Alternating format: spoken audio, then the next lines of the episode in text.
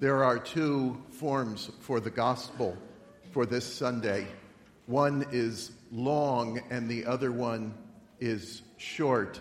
I asked Deacon to read the long form. This morning, everybody's story deserves to be heard in its fullness. We have the story of the encounter between the woman and Jesus at the well. And it points up the divisions, the strife, the fracture that exists between people and within people. And that's why I asked Deacon to read the long form of the gospel. This morning, we live in a fractious, sharply divided world. And that affects our communities, it affects our church, and it impacts our personal lives.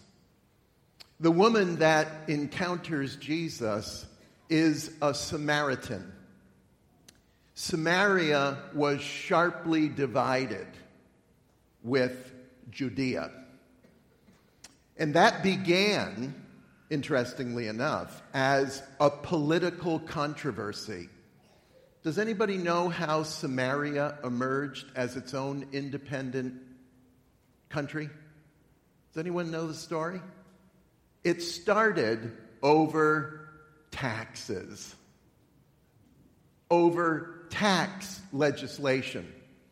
The king of Israel increased the taxes of the north, and that led to a sharp political division, which then led to a religious division, which then led to an ethnic division, which then became a racial division. And that's where we are in the gospel this morning.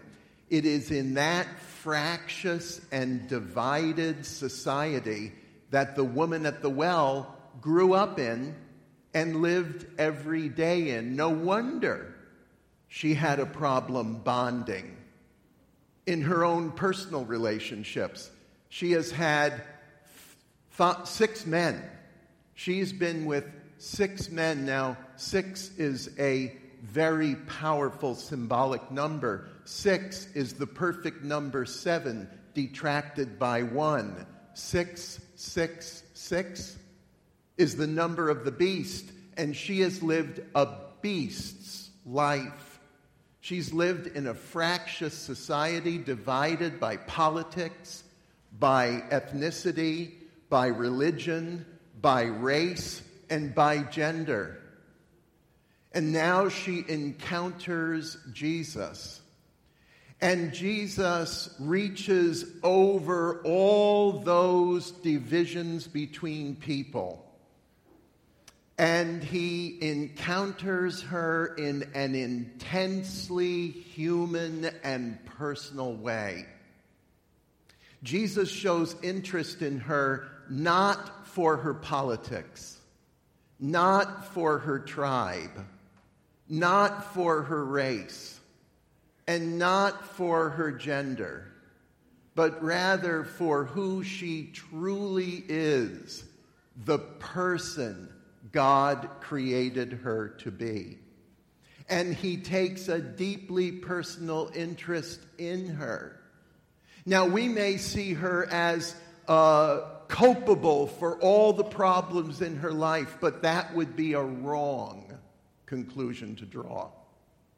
And maybe the reason we would see her as culpable is because she says, Let me tell you about someone I met who told me everything I've ever done. But if we went back into the Hebrew and Aramaic, the conversation they would have had, because the Samaritans spoke Aramaic, then she would have said, Let me tell you about someone who has told me everything I've worked through. There's a big difference between what I've done and what I've worked through. Working through is plodding through the pain and through the difficulties and through the trials and tribulations of her life. And, he, and she says, He told me everything. He knows everything I've been through.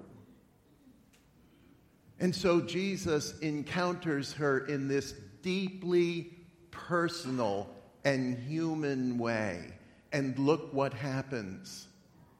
Impacts her and transforms her. Now, it upset his disciples because they were still in the mindset of the political, the religious, the ethnic, the racial, and the gender differences between them. But Jesus hurdles all of those human problems and difficulties, and he encounters her for who she truly is a person. And he speaks to her and ministers to her personally. And so all those divisions fade away. And her life is transformed. But beyond that, her transformed life contributes to the transformation of her community.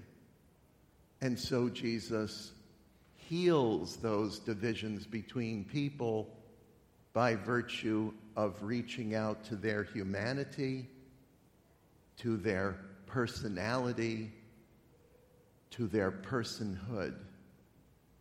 In this Lent, let's see if we can sacrifice the divisions in which we categorize each other, reaching over those sharp contrasts in our communities and instead encounter one another personally and restoring that personal dignity transform our communities.